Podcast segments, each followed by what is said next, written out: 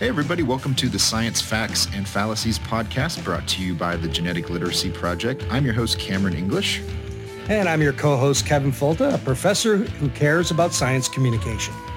This is the weekly show where we discuss the biggest stories from the Genetic Literacy Project to keep you informed about groundbreaking developments from the worlds of science and medicine, and of course, to help you separate facts from fallacies as you read the headlines.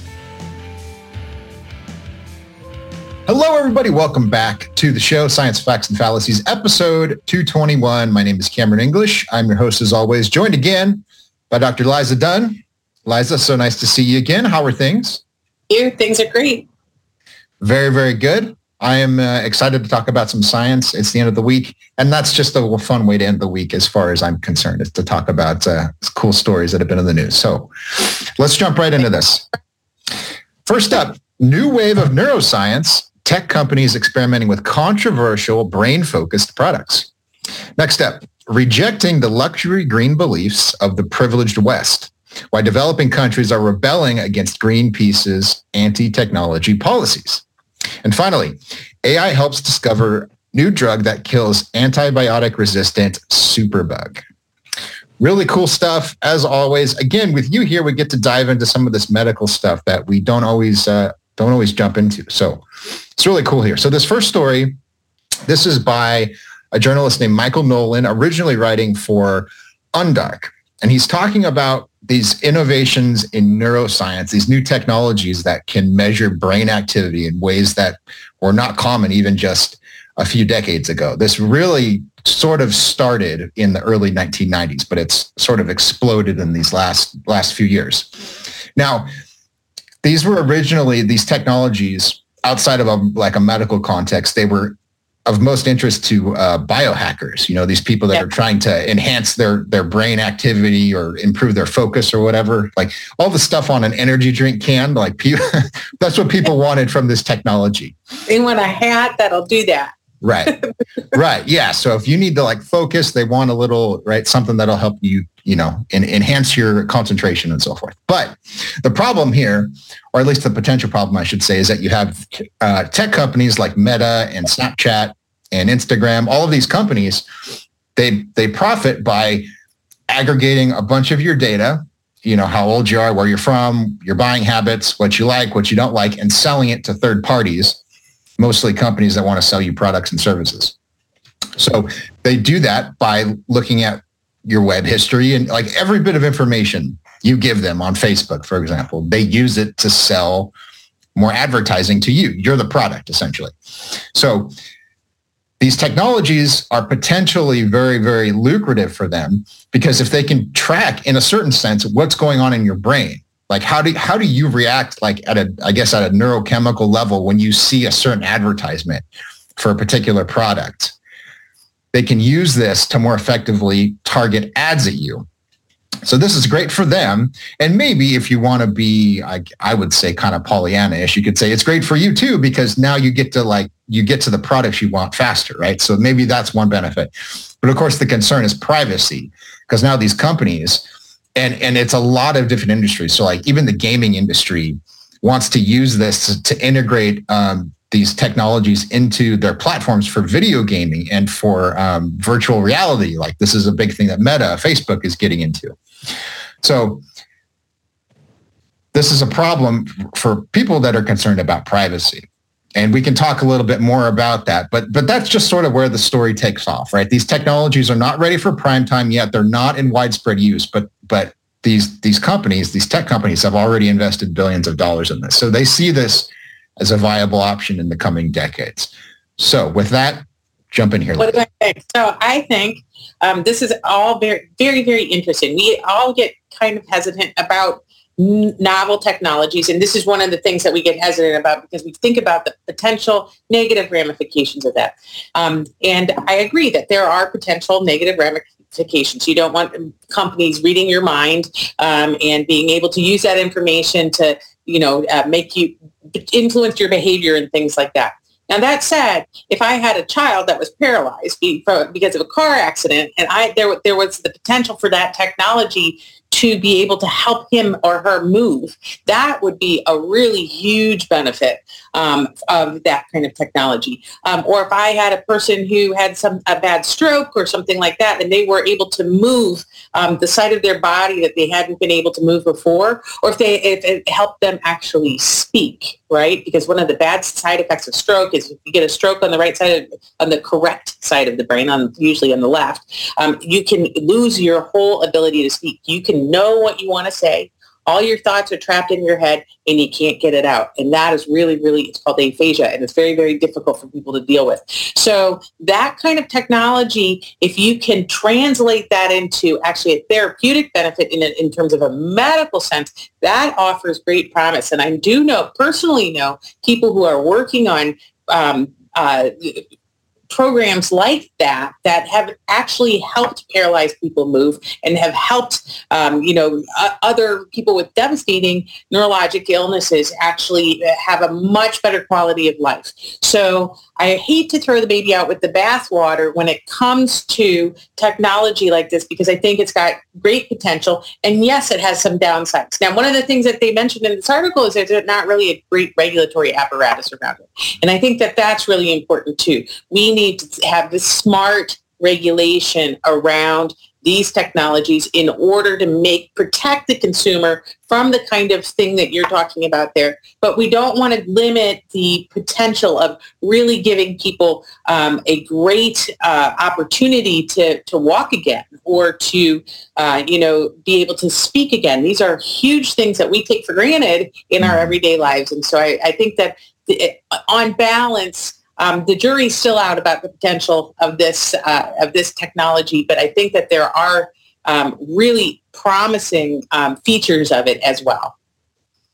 One thing I'm hopeful about, and again, who knows, right? I can't predict the future, but one thing I'm, I'm hopeful about is that there will be solutions that emerge in the marketplace. So when it comes to privacy, just more generally online, you can use encrypted email. You can use encrypted yes. messaging services. You can use uh, VPNs. You can use all of these different applications that block ads and so forth.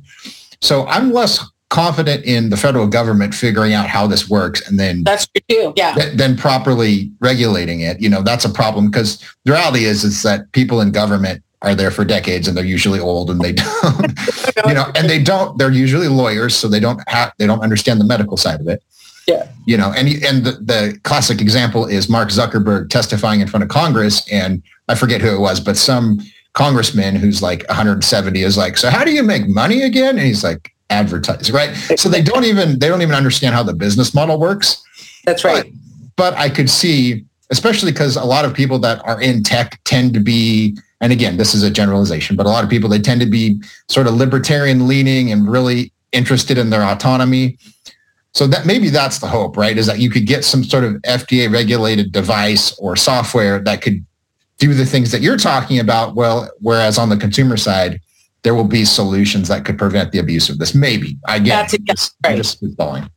Yeah, no, I think that's that's exactly right. Um, I think that you know there there the flip sides to each side you know each side of a new technology. You know when you've got when you've got you know lights on and electricity on you're there's a risk of electric electrocuting yourself. We mitigate that risk and we figured out how to do that. So I think that if you can really really improve the quality of some people's lives and, and, and you know people who are quadriplegic are often, you know, young, healthy, and have a long time ahead of them. And it, so if, if they've got the potential to have some independence and autonomy, I think that that offers a really, really powerful, um, positive outcome from that. But you're absolutely right. We don't want companies reading our minds and uh, t- you know, and, and using AI to tailor things to, towards our minds and things like that. So I think it's important to um, look at it uh, with uh, cautious optimism is the way I would uh, call it.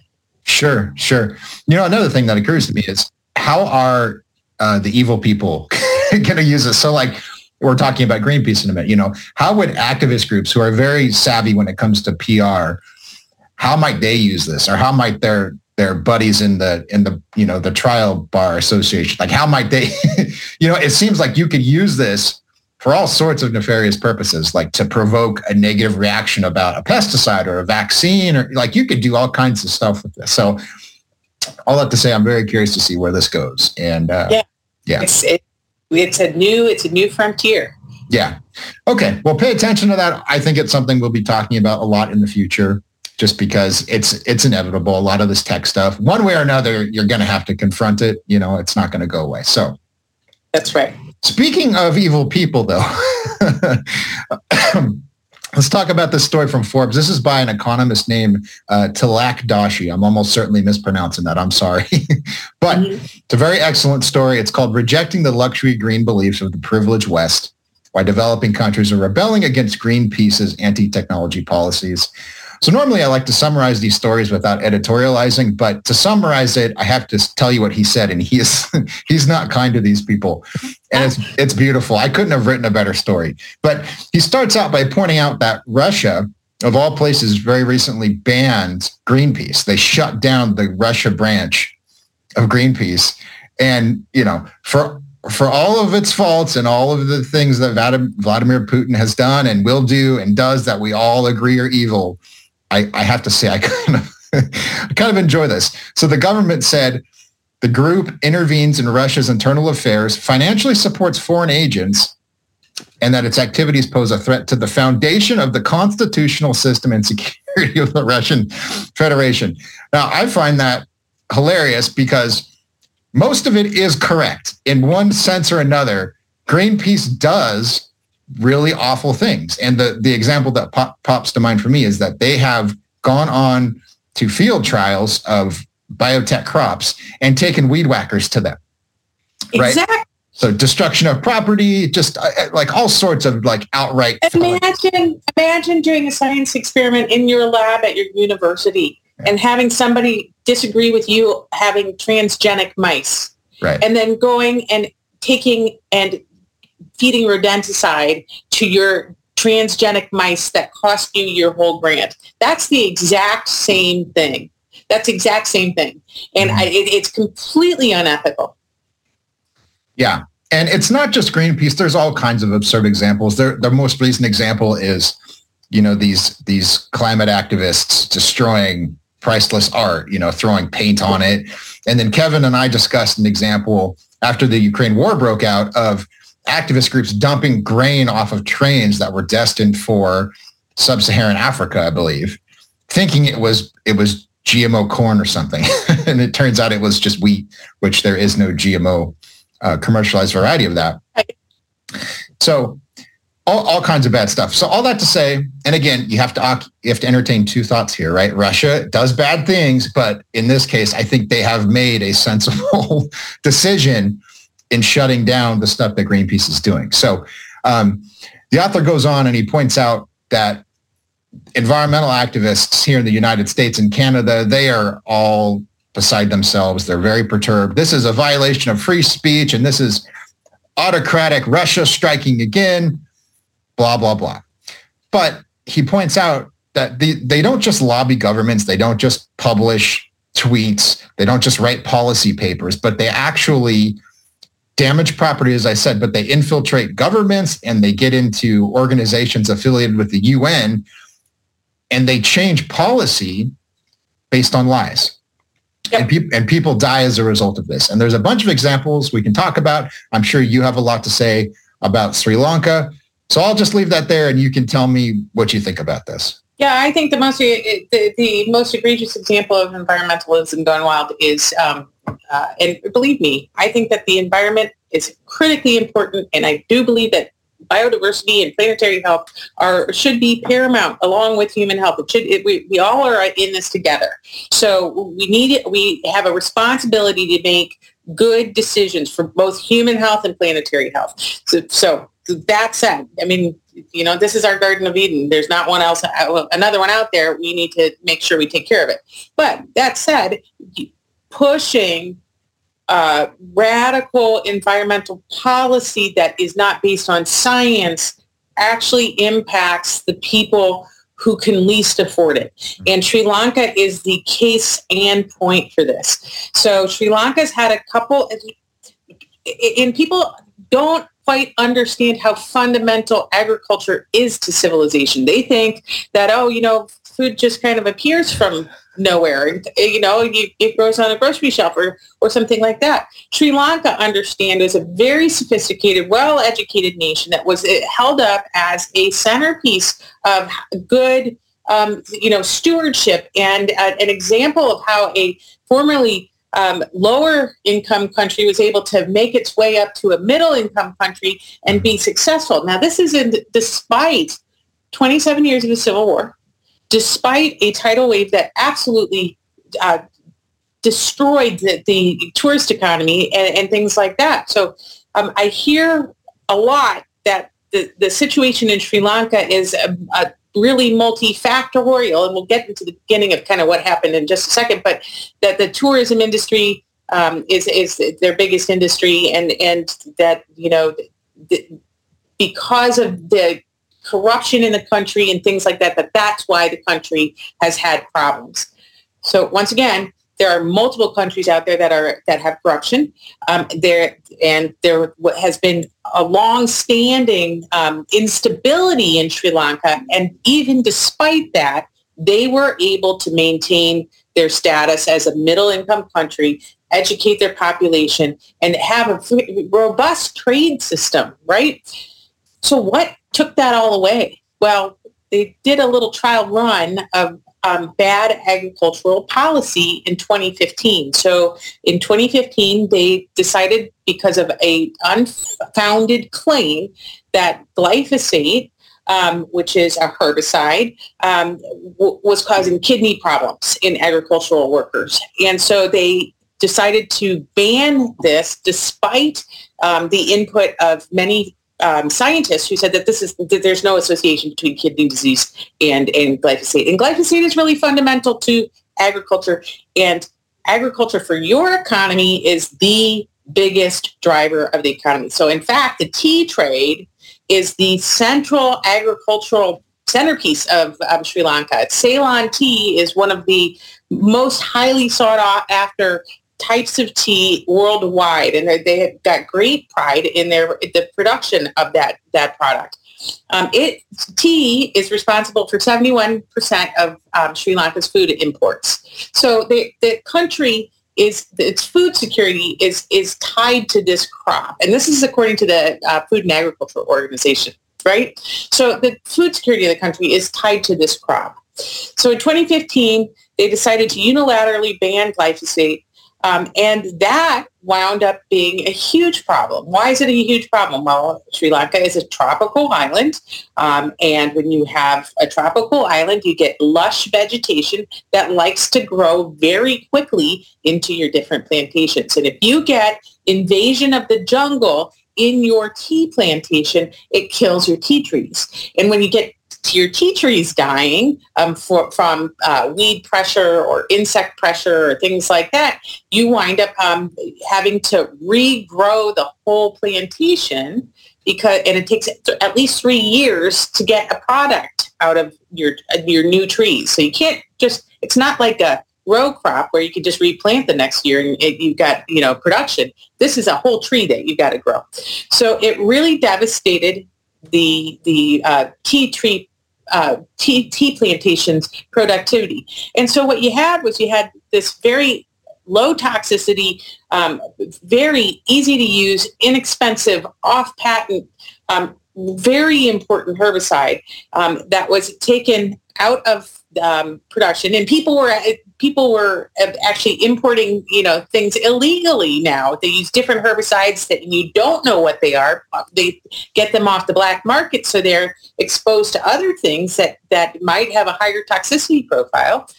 One. And two, you then have young Tamil women hand weeding the jungle. Now, I don't know anybody who's all that excited about weeding just in general, but hand weeding the jungle, and I've got photographs of what that looks like um, in from Indonesia. But hand weeding the jungle is a huge deal because why? What's in the jungle? Snakes. And they're not wussy snakes like our snakes. We've got rattlesnakes and copperheads in the United States, and there are approximately 12 snake bite, bite deaths in the United States every year, even though we've got tons of snakes. So very low these these these snakes aren't that bad in terms of causing mortality and morbidity. In Sri Lanka, on the other hand, you have kraits and cobras, which have an incredible mortality associated with it. So young people hand weeding the jungle all of a sudden are at risk of snake bite. And the World Health Organization said in 2017 that snake bite was one of the leading neglected causes of morbidity and mortality worldwide, and it needed to be addressed. They're actually funding snakebite prevention research. And who does it affect? It affects agricultural workers who can least afford to, to be sick or die from snake bite because once again you've got young healthy people with young children um, and when they die they uh, get put into a cycle of poverty anyway the, the economic impact of this glyphosate ban in 2015 was so profound that they actually wound up reversing it because they realized that it was impacting their economy. Um, people were refusing to go work in um, the tea plantations for fear of snake bite. There are newspaper reports of that um, coming out of Sri Lanka around that time. Um, and so it's, it's, it's a big deal.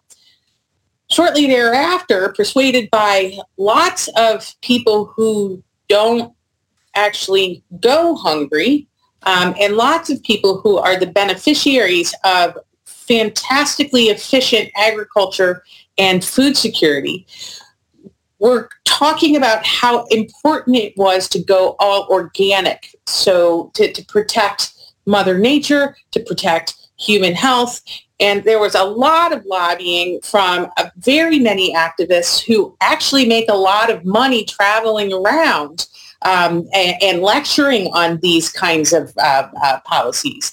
Go all organic and things like that. Once again, I don't have a problem with organic farming. It just doesn't, re- it, we've done it for 10,000 years and it doesn't reliably feed people. So telling a nation and pressuring a nation to go all organic in one fell swoop by banning fertilizer and by banning agrochemicals puts that population at incredible risk especially when their food supply is dependent on a cash crop, right? So, so overnight in, uh, I guess it was must have been April of 2019 or 2020. I can't remember the exact year. I think it was 2020, April of 2020. Um, the government decided we're going to ban fertilizer and we're going to ban um, agrochemicals, despite the input again of scientists and people who had lived through this little run-up experiment with the glyphosate, and they said no problem, no ma- no matter, we're gonna we're getting rid of it. We're getting rid of all chemicals in farming, mm-hmm. and the tea plantations collapsed. The um, their their economy then very quickly collapsed. They haven't been able to afford food. They haven't been able to afford energy. They haven't been able to. They haven't been able to get medical care. Um, it's it's it's a it, it's evident. This is clear evidence based outcome of bad agricultural policy, and we've seen this through the centuries. Um, when we talk about bad uh, agricultural policies um, really having a negative impact on people. Um, and so, uh, for example, uh, you know, when Trofim Lysenko was the um, agricultural minister of Russia, so going back to Russia, right? Agricultural minister of Russia, he did not believe in genetics. And so he fabricated research um, that, that, that he said he could go, grow crops in you know ridiculous conditions that he couldn't. But if you crossed him, you were sent to the gulag. And so what what came out of Trofim Lysenko's uh, agricultural policy that was based on falsified science, not not not whoops, I made a mistake science, uh, based on science that was actually wrong, right? Um, mm-hmm. and, and, and politicized and pushed.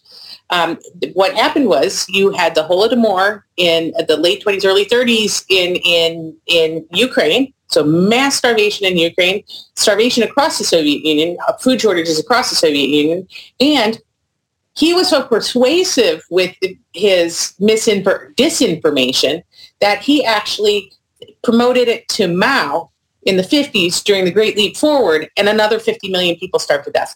So we have repeated uh, this uh, trial with a huge, huge impact on very susceptible populations over and over and over again. And in medicine, we like to, you know, preach. We like to preach about evidence-based medicine and basing your, you know, uh, your what you do or what drugs you give or you know how you practice on the outcome of randomized double-blind controlled trials, um, and those are those are considered gold standard. Well, we have gold standard trials of what happens when you get do promote poor agricultural policy, and and I think we've got three clear instances, both two of them in the 20th century, one in the 21st century, and I think it's absolutely unethical for us to be promoting or or any of these NGOs to be promoting this kind of um, policy because it puts huge populations at risk. Let's deal with this idea that uh, you know this was multifactorial, and uh, you know you can't blame organic agriculture. You can't blame one factor because this was the this was the anti-GMO apology. So you know, like their defense of why they weren't to blame for this. That was part of the argument. Was that well, it's more complicated than that. So here are a couple of facts to keep in mind like most places, farmers in Sri Lanka, about 90% of them roughly use the synthetic fertilizers and pesticides that were banned by the government. As a result of that, they did not have the inputs they needed to work their land. So fully a third of the country's agricultural land just laid fallow for, for the season. So the result, of course, uh, was food shortages, and that resulted in massive price increases. Now, common sense and basic economics would tell you that you need to reverse that policy right away because you're you're now facing severe food shortages, or at least your your your people are. People are. The president did not go hungry. I'm almost certain. That is until they kicked him out of the country. Yeah. um, but yeah, I, sorry, this gets me really upset. But basically, after all this happened, the government said, well, we're going to put price controls on food because the rich people are hoarding it. So they they hired or they they promoted a general and they made him, uh, you know, commissar of food. Like they gave him some bureaucratic title, but they blamed it on people who were hoarding food. In reality, the people are hoarding food because there's not enough of it to go around, right? So then they put in price controls and that exacerbated the shortages, again, as economics would tell you. Okay, so the so the point is, and not to belabor it, the point is these are these are outcomes tied very specifically to agricultural policy, and then it bleeds into the rest of the, of the economy because, as you said, I believe it's tea, rubber, and rice are their major exports. Yep. All yep. of all of those were decimated by the policies that we've talked about here, right? So if they can't export stuff, they can't import stuff from the countries they buy from, and then everyone's incomes fall and it ripples throughout the entire society. And people get so pissed off they burn down the prime minister's house and they go swimming in the president's pool until he leaves the country. So this is just this is pure evil. And one final thing I'll say that it was the Soil Association in the UK. They came out on Twitter and they said, you know, okay, look, this is obviously bad, but nobody in the organic community says you should have switched overnight the way they did, right? This needed to be a long-term process. It's not organic farming's fault. And I wrote an article about this for ACSH. It's called Anti-GMO Groups Deflect Blame for Sri Lanka's Organic Only Disaster. I encourage you to read that and look at the, the tweets in there because just a couple of months before things really nosedived in Sri Lanka, the Soil Association hosted Vandana Shiva at one of their conferences. And Shiva was the rock star activist who the Sri Lankan government was listening to. So in other words, just months before everything collapsed and people started to suffer very severely, these clowns were celebrating the woman who told them to do it. So right. So after everything went to pot, they were all of a sudden going, whoa, whoa, whoa, whoa, like slow down. We didn't tell you to do that. But she you know. applauded. There is there is YouTube video footage of her applauding Sri Lanka for taking this step and saying that it, that that that uh, agriculture is modern agriculture is somehow sinful. Um, and, and, it's it's become a religion for, for some people. Mm-hmm. And it, it's those people aren't hungry. She gets flown all over the world to speak at top tier universities about these policies. And if if you you as a physician, I took an oath, and that oath is to to to support the idea of first do no harm. And this has caused an incredible amount of harm to millions of people.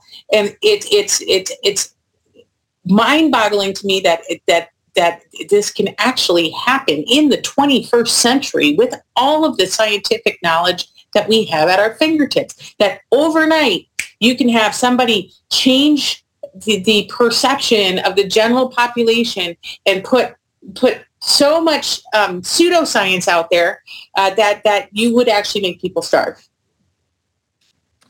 And of course, it's not your children who are starving, right? So that, that that's that's that that's the problem. You've got you've got Western colonialist type people who are who are promoting a policy that does not work for the rest of the world. For example, they say, you know, you shouldn't be using pesticides um, in parts of the world um, that are not used in Europe. Well, Europe has the best pesticide in the world. It's called winter. And so there's not 24-7, 365 insect pressure that is, that is, uh, that's going on. So you need, you can't just use, you know, uh, you can't just use one product um, for insects that are that are you know there you got the pressure there all the time. You got to you, you got to be smart about it. You've got to use integrated pest uh, you know pest management. You've got to use different techniques and different products and things like that and put them together. And then before you know it you have very productive agriculture and people are fed.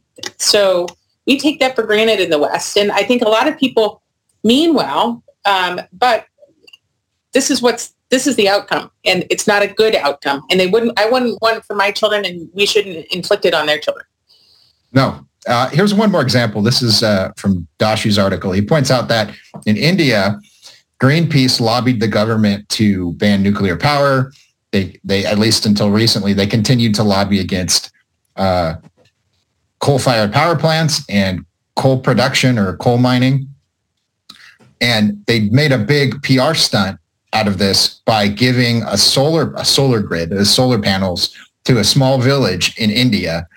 And they said, look, you don't need this dirty coal. And then when people started hooking up to this solar grid, the power was inconsistent. It failed, right? It wouldn't power their air conditioners and, and it wouldn't power their electricity. Like the basic things that you take for granted, you flip on a light switch or you turn on your AC and it just works or you keep your loved one on a ventilator. Yes. And you're not and you're not hand pumping the ventilator, switching off with your family every it, because the electricity's there. Mm-hmm. Right? And people don't understand that electricity doesn't come out of the clear blue sky. And once again, if you're going to take away reliable sources of electricity without a good backup, mm-hmm. you the, the people who can at least who can least afford it, mm-hmm. um, the least they've got the least wiggle room. They've got the least they're they're the ones who are the most heavily impacted. Mm-hmm. And, and I, I, think it's pretty easy to understand this. And again, there's a risk here that I'm going to be called a climate change denier. I'm not. Climate change is not, real. We contribute yep. to it. It can be bad. There you go. There's your disclaimer. Nevertheless, yep. where I'm in California in the next couple months, it gets to 105, 110 degrees in in in July and August. It's unbearable. The only reason that there's a thriving city where I'm at is because of, of plentiful water and air conditioning. That's it. There would be nobody here because we would all die. And so if the choice is between, you know, an inconsistent solar powered energy system or consistent nuclear? yeah, nuclear. I, again, again, there's there, right. There's lots of activism against nuclear from the same from Greenpeace and these other groups. But if the choice is between, you know, I need to use nuclear power or fossil fuel to get energy to keep my house cool for my pregnant wife, you can bet your ass which choice I'm going to make. And every parent is going to do the same thing. So let me just put this out. This is a quote from the article, and then I'll stop talking.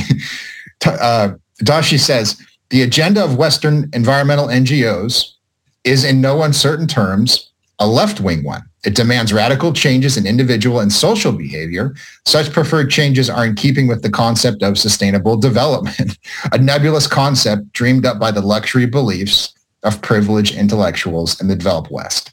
So again, it's it's poetry, right? Beautiful words. But he's just saying these people are not reaping what they're sowing. They're not living their commitments. And to be clear, I think the, the sustainable development goals are noble goals. The mechanism by which they're getting there is actually not correct though. Yeah. I believe in zero hunger. I believe in, you know, equality. I believe in, you know, clean water and all of that stuff. We, we want, we have the same goals, but the policies that are being uh, driven by organizations like Greenpeace are not based in science in reality. And you've got, if hungry people are not good stewards of the environment. And so you, you've got to really be very thoughtful about the policies that you make. Um, not sitting from your position of privilege in, in, in an ivory tower somewhere, but understanding that we've got this romantic notion about subsistence farming and none of us subsistence farm.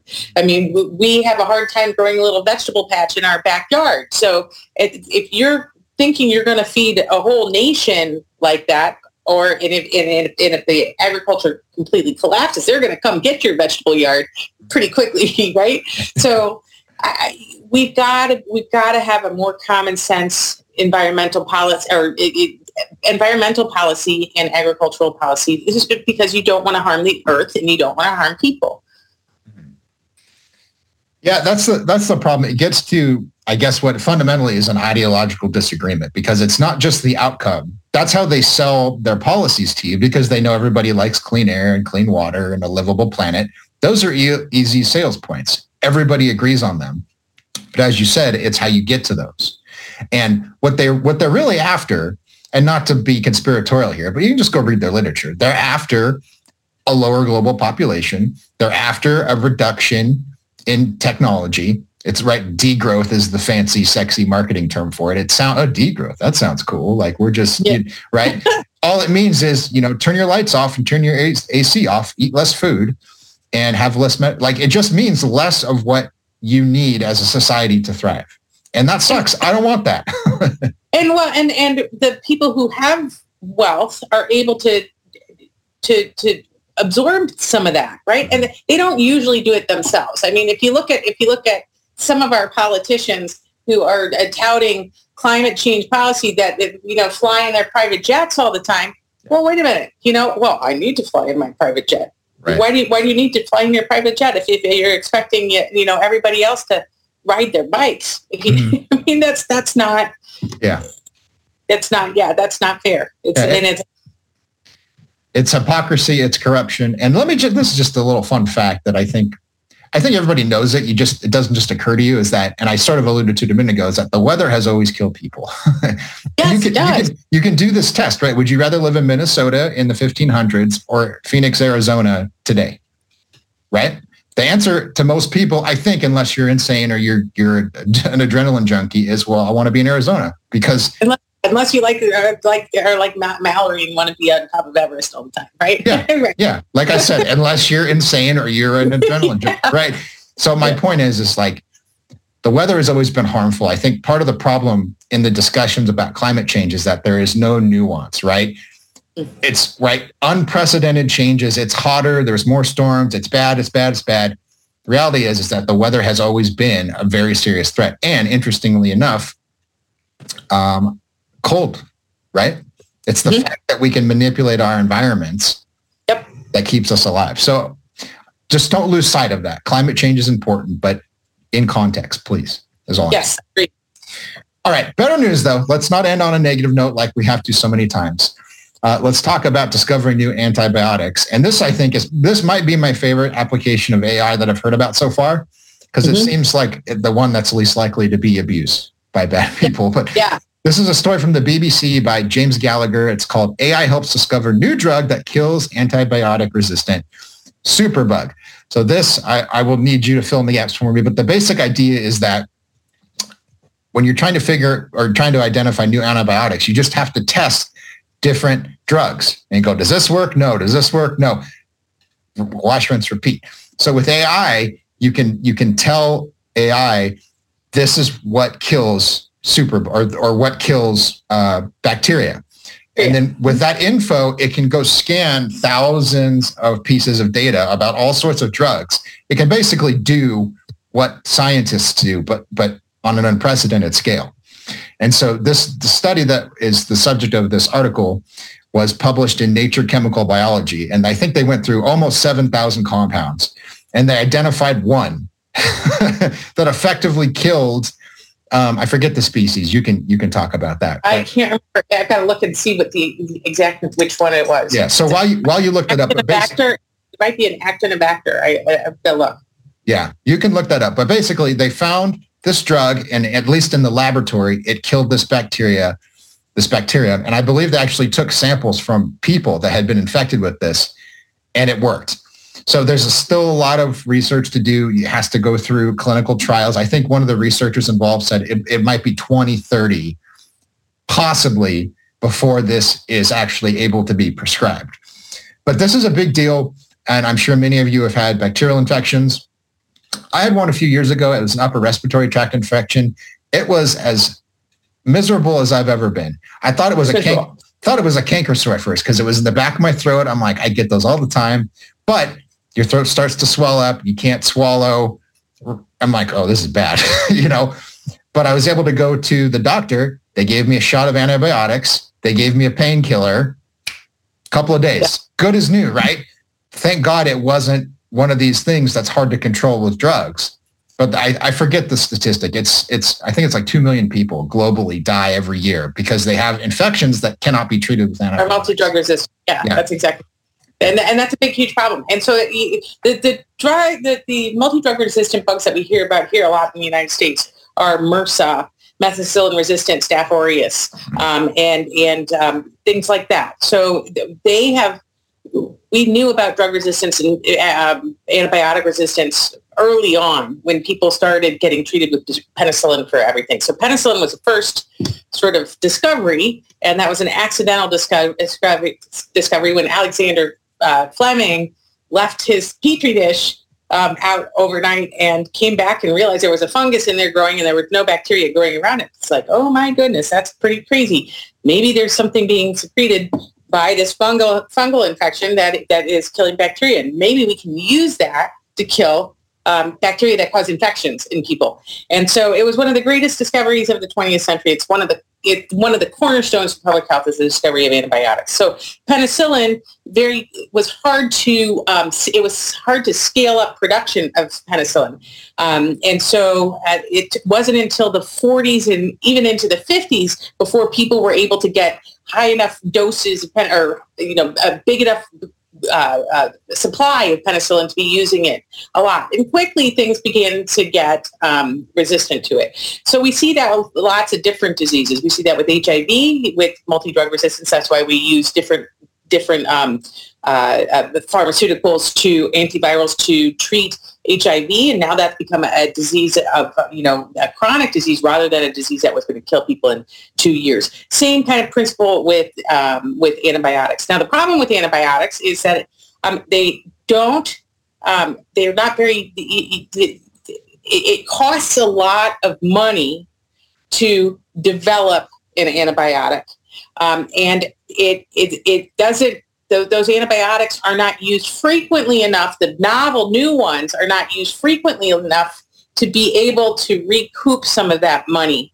Um, and so it's very hard to get um, companies to focus on antibiotics, just like it's hard to get companies to focus on va- vaccines too. Um, and that, that that's that's that's neither here nor there in terms of moral kind of issues. I, I think that I, I, wish that companies could work for free on a lot of these things. Um, but one of the ways to, but, but companies have to make enough money to be able to um, finance more research and development and things like that. So one of the ways to do that is to make it easier and less expensive to do that R&D. So if you are going to have one drug, you have to you you go through in silico in computers and things like that. We look um, very closely at a lot of other different compounds that might have the same structure that sh- show some promise. We, and you'll look at thousands and thousands and thousands of chemicals, right?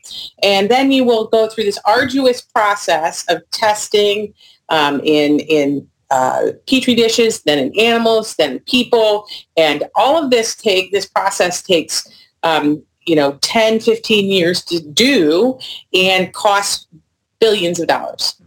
So a, a university might come up with a really wonderful product, what looks like a really wonderful chemical co- compound that in the P- in a petri dish in pilot studies looks like it's a, a productive, but they it won't be able to afford to do all of the work that's needed to get the product from the bench to the bedside. It would bankrupt the, uni- the university to, to, do that with more than one or two products, right? Mm. So that's not what universities are built for. That's what co- companies are built for.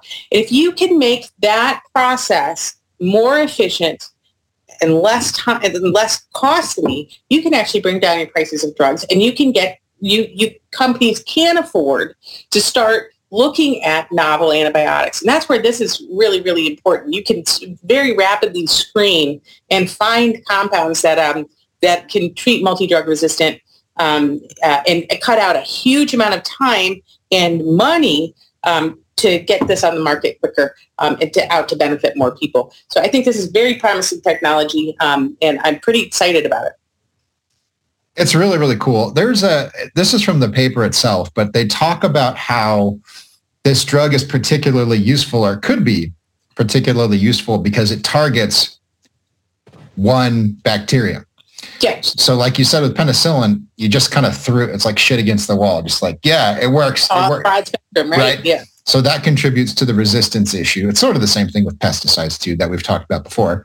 Yep. What they, they talk about here, it's species selective antibiotics and apparently the and explain this if you're able to but they talk mm-hmm. about um, horizontal dissemination of resistance determinants so i think this is bacteria swapping genes that make genes, them yep. okay mm-hmm. so if it's a targeted drug in other words there's no, I guess, evolutionarily, there's no reason why other species of bacteria would go, oh, I'm going to take that. That'd be useful, right? It depends. Think, it, if that gets into a plasmid, which is the, like a little circular piece okay, of DNA right. gets moved over or, you know, those kinds of things. So it depends. You, you wouldn't want to use the same antibiotic over and over and over and over and over and over again um, because you can breed uh, that's how you have the pressure to develop resistance, right? So this can be targeted, but you can also probably tweak it, just like you can tweak BT, right? So you can tweak, um, you know, in, in, GMO crops, you can you can you can target very specific insects, right?